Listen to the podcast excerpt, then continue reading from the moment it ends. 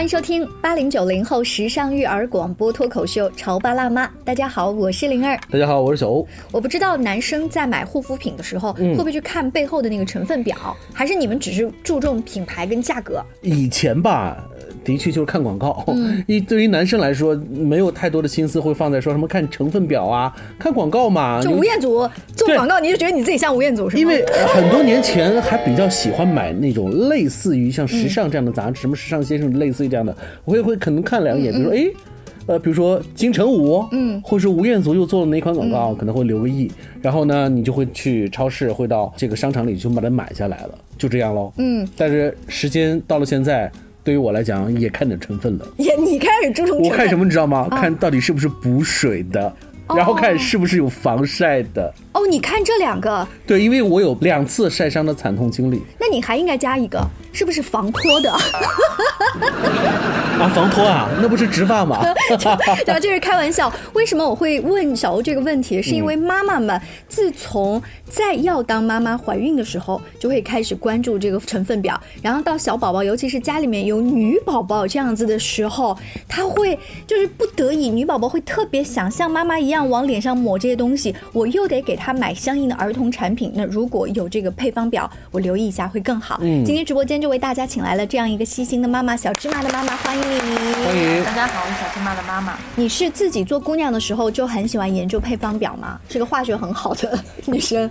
也不是，就是我自己上学的时候，可能擦一擦，就是因为经济条件有限，嗯嗯可能会在那种平价的那些里面挑一些适合自己的。比如说可伶可俐啊，还什么小这种护士之类的，就是这样的啊呃，后来就是自己做了妈妈，尤其是生下来小芝麻又是个女儿，你有要去研究那些美妆博主天天研究那些成分的这个需求了哈。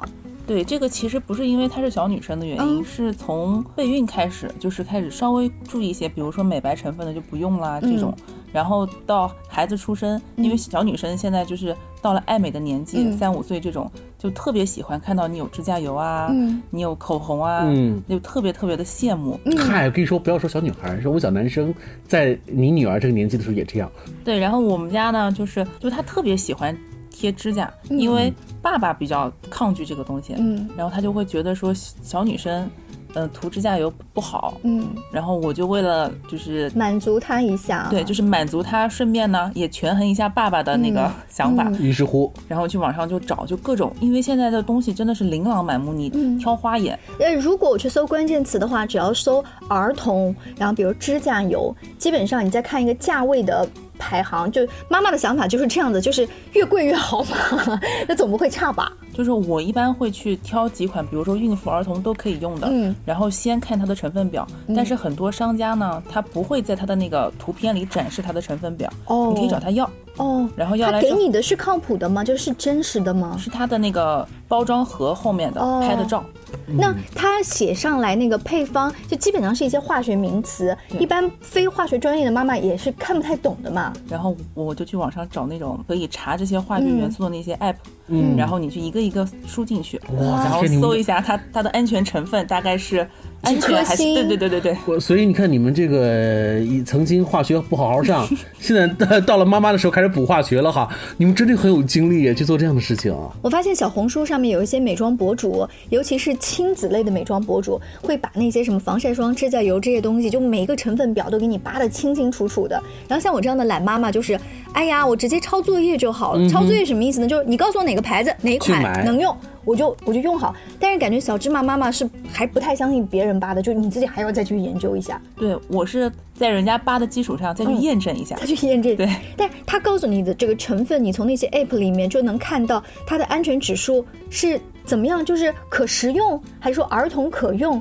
它达到一个什么样的级别，就是过了你这关。它会给它的风险值划很多的等级，然后一般只要它是呃安全的，就是绿灯、黄灯和红灯，一般是在绿灯范围内。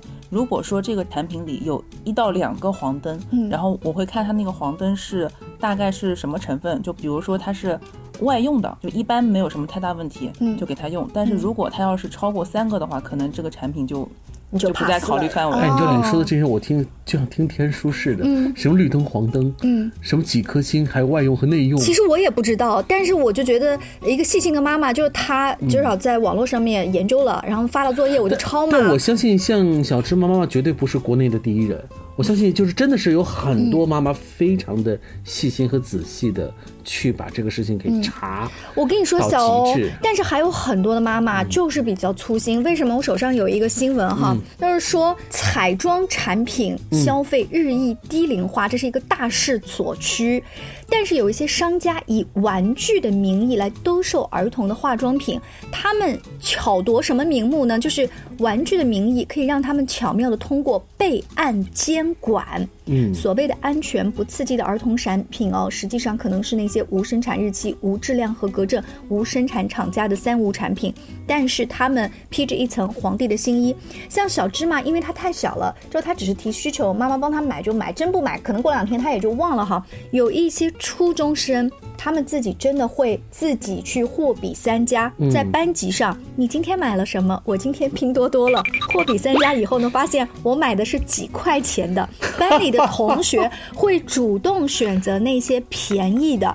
甚至卖家会告诉你说：“你看我这个盒子也很漂亮，粉粉的啊，是一颗桃心或者是一个呃，就是魔法棒，里面啥都有，化妆刷、腮红、唇彩、眼影、粉饼、口红，东西特别齐全，质量这块儿你放心，绝对没有任何问所以题。你看，未成年人就在商家的这样的忽悠之下，完全的就是放下了这个这个警惕。不仅仅是未成年人，还有就是什么呢？有一些不像小芝麻妈妈这样有这种研究意识的妈妈，他们看到什么就看到下单率。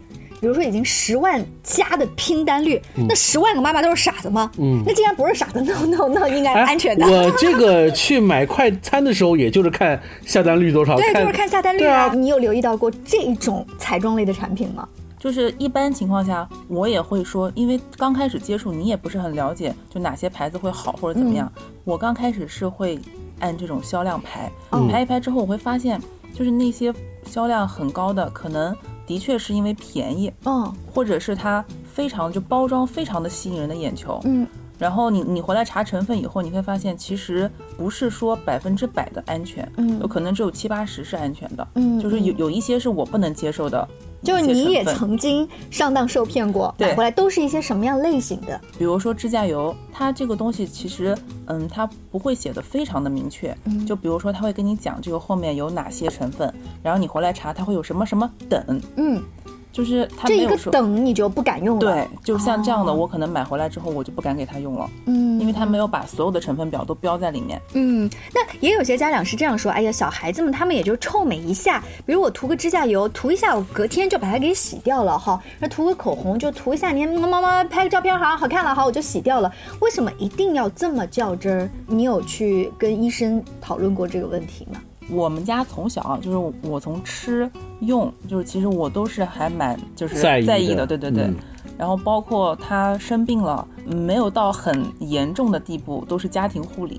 因为我觉得这些东西其实是药三分毒，嗯就小朋友你从小如果没有保护好这个他自己的辨别能力，其实现在等于是没有的。嗯，在大了以后呢，你就像初中生、高中生，嗯他们可能呃会觉得我是个大人了，我可以自己去辨别这些彩妆，就是我如果感冒了，我可以自己去吃一个药，但是他不会说去考虑这个东西安不安全，嗯就只是觉得我可以，我觉得这个东西我可以用，嗯，就是表面的漂亮一下就可以。对嗯，所以你是从小想让他先养成这么一个就是习惯。对，就让他觉得嗯。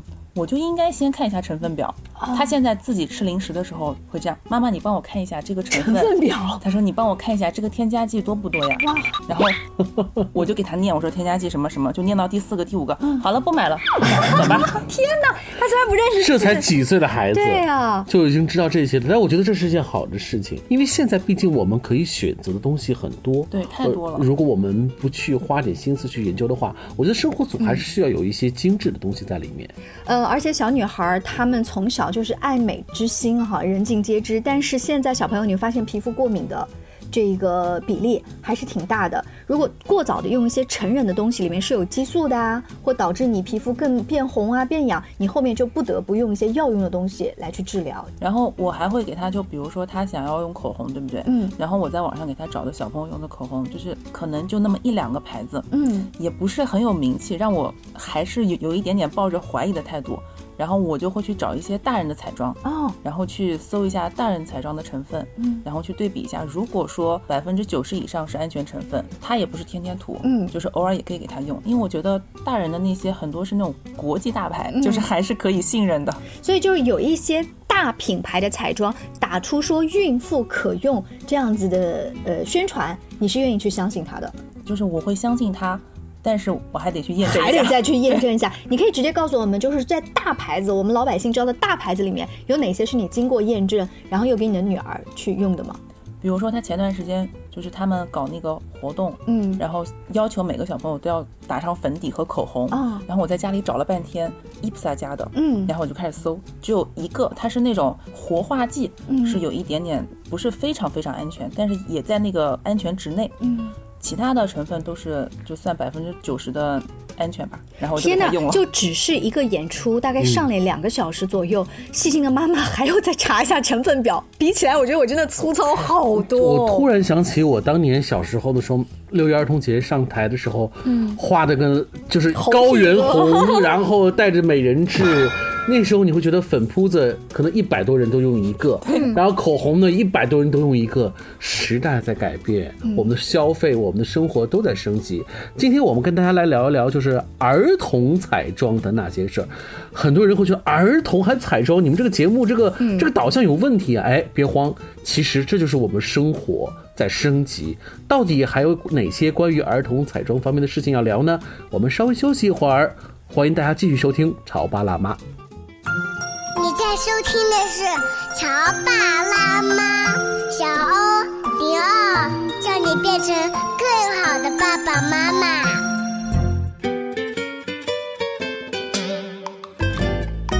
欢迎大家继续锁定调频九十八点八故事广播的《潮爸辣妈》。我们的节目星期一到星期五啊，傍晚的六点半，第二天上午的十一点钟会为您呃播出。当然，在喜马拉雅、阿基米德还有荔枝这样的 A P P 当中，也可以搜“潮爸辣妈”订阅收听。嗯，今天我们是想说儿童彩妆盯上了中小学生，是这个产品三无哈。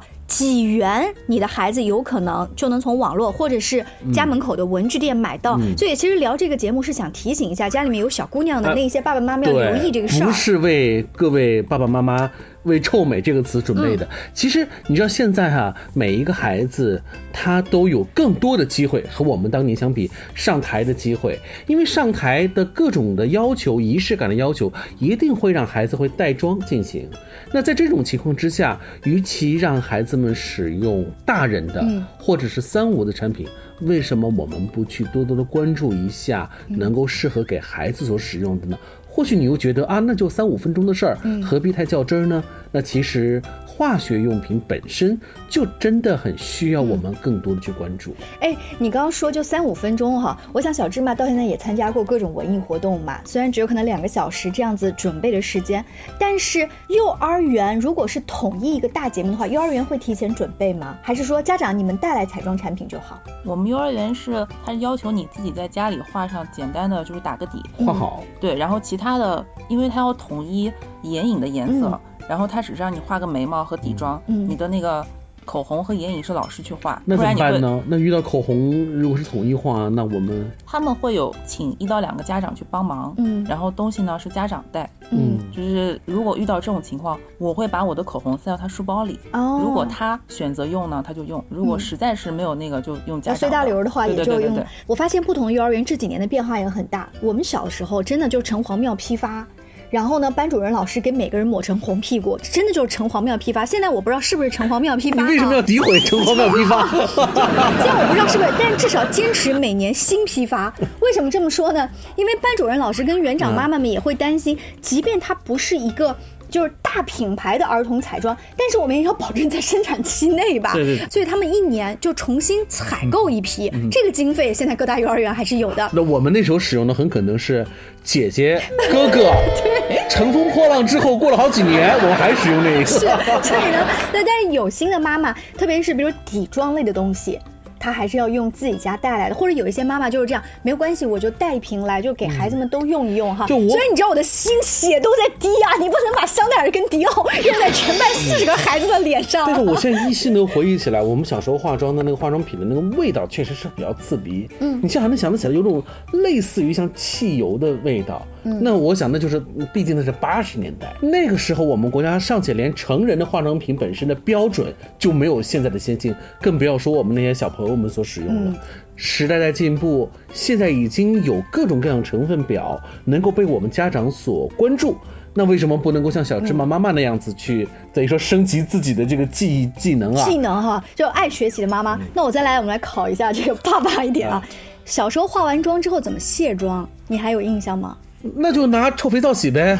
那时候也没有化妆，还还还没有洗面奶啊。就是还是有意意识是拿肥皂去洗洗脸，对啊？现在的小朋友化完彩妆演出之后，包括涂完防晒霜，其实是要用专门的卸妆产品，嗯还有儿童洗面奶。就我不知道你们家是不是这样？就直接用它的沐浴露就可以了，因为那个东西，呃，其实我觉得洗脸、洗身体都可以。就只要是儿童可用的，然后它是有丰富泡沫的就可以。嗯但是我在幼儿园的时候，我发现了一些什么呢？就有些妈妈她自己是没有护肤意识的，她自己也不太化妆，然后就会说这化成了这样，我晚上回去怎么给她洗啊？不太好洗哎，感觉他们自己拿那个眼影啊，比如这蓝色、绿色，在手背上试了一下，拿纸巾不太好擦掉的时候，可能就是拿毛巾干擦，要擦好几天。就是各位妈妈们也要有一个意识，就是拿卸妆油温和的给孩子去卸个妆，再拿哪怕成人的洗面奶给他洗一下，洗干净。我回忆起来了，好像我小时候这个上完台，通常都会跟妈妈说不要洗，为什么？那么好看，在脸上多留几天。好是小芝麻会这样吗？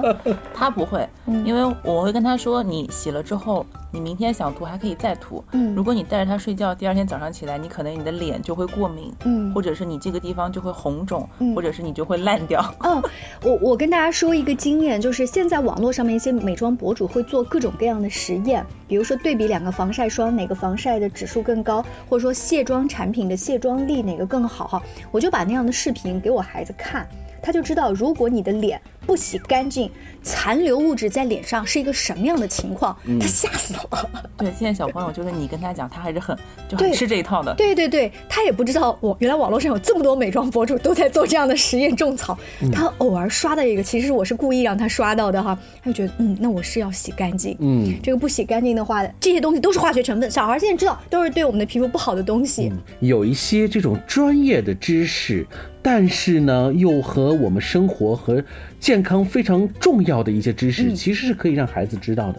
比如刚才我们说小芝麻嗯现在这么小都能够在超市里头，去注意配方表这个事儿。对，对那这是吃的。我觉得其实这种配方啊，包括他注意自己的食品安全，然后他自己的使用用具安全，这是我们应该教给孩子们的哈。觉得他是一个完整的个体，你应该教他各种各样的技能。嗯，那你平时是怎么跟呃丫头来聊这方面的话题呢？就是我出去的时候去超市买东西，会拿到东西之后不是直接就扔那个篮子里，我就看了半天，然后他会，妈妈你在看什么？哦就他每次会觉得你在看什么，要看那么久，嗯就很好奇。嗯当他好奇的时候呢，我就会告诉他我在看什么什么，然后我就一个一个念给他听。那如果他真的问你，比如你现在在做节目，你依稀能记得我们的食品或者化妆品当中有哪些比较常见的配方，是你真的跟孩子去普及过的？就是我会这么跟他说，配方表越靠前的，说明它在这个东西里占的比越大。哦就比如说你要去看酸奶的成分，嗯然后他会跟你说里里面有水、有糖、有牛奶，嗯然后有一些各种各样的菌，然后后面会有什么明胶啊，嗯然后呃食用香精啊，越越往后的可能它加的很少，但是呢，如果它很多个的话，嗯加在一起其实也是。在我看来不太嗯适合给孩子喝的，嗯所以他一般选酸奶，他就知道听到菌之后的都不要我不要了。包括看那个食品的生产日期和保质期，我觉得小孩特别愿意去做这个事儿。你说配方表吧，好歹是那个汉字儿比较难，对但是日期、阿拉伯数字他们能看懂，而且他们现在知道拿牛奶从里面拿。就是那个生产日期更新鲜的一些。他说：“妈妈，别急，我帮你看，我帮你找。”然后拿着盒子到处找。当他找到一个生产日期更新鲜的时候，他是很有成就感的。你不觉得这种呃知识应该向我们的父母普及吗？我们的爸爸妈妈经常会看到这种临期产品或者过期产品，他们会跟对自己说服一件事啊。也就两天而已嘛，无所谓的嘛。当我们这些孩子听到父母说这样的话的时候，我们可能就会很生气，并不是说没这个钱买，为什么你这个意识上面就过不去呢？哎，我们家里出现过你刚才讲那个情况，爷爷奶奶辈哈说这个，哎呀不要扔。然后他们从那个垃圾桶旁边啊，给他再捡回来，说好像哎呀，孩子你不吃，我们吃，哎，我们吃一点没有关系。这个饼干就你们有钱是不是啊？天天买了不吃，吃了就就这样扔。然后孩子说，哎呀，怎么跟你讲不清啊？一气之下就走了。然后爷爷奶奶还是哎呀，笑嘻嘻的，就好像去吃那个过期两天的饼干。下次我跟你教你一件事情，以后你在父母的冰箱里头看到过期的商品，一定切记闭嘴。不说话，为什么？默默的拿起一个自己准备好的袋子，全部装起来，装走，扔到下面，扔到下面，隔几个垃圾垃圾桶。对，小芝麻在家里行使这个权利吗？他会发现，比如说这个东西过期了，他是一定不会让爷爷奶奶吃的。嗯，他会说这个不能吃，这个我妈妈说了要扔掉。嗯，然后爷爷奶奶呢也还好，就是听了，因为他们如果不听的话。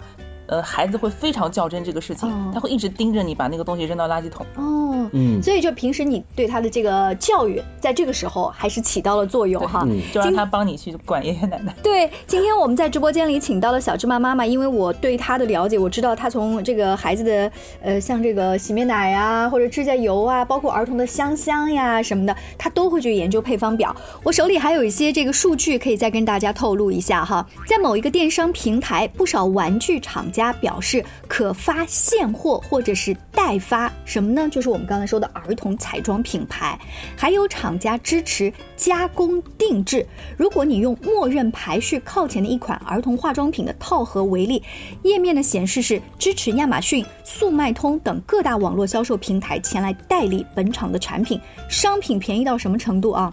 四块五毛钱到十八块三毛钱，三十天内成交是五千盒以上。嗯，这些儿童彩妆工厂大都在广东，国内买家主要是由实体的玩具店、母婴店、微商以及个人店为主，儿童彩妆出口居多，以亚马逊平台为主要的售卖渠道。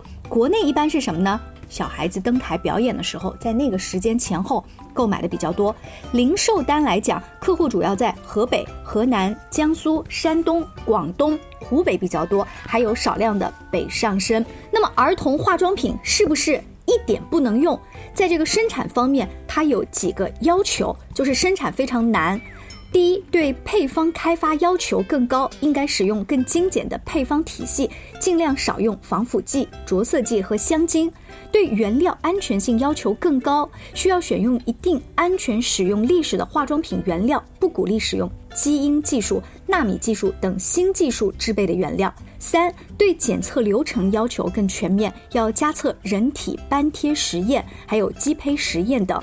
同时，儿童化妆品还增加了激素测试、无毒测试、入口测试等检测项目。然而，大多数的是没有的。嗯，所以消费的升级，我们的生活也在进步。那希望呢，各位潮爸辣妈在未来挑选自己和自己孩子使用东西的时候呢，能够更加的火眼金睛一些。如果你在网络上面买，像小芝麻妈妈说，请把配方表发给我的时候，除了你自己去 App 里面查，有一些卖家可能会这样回你说。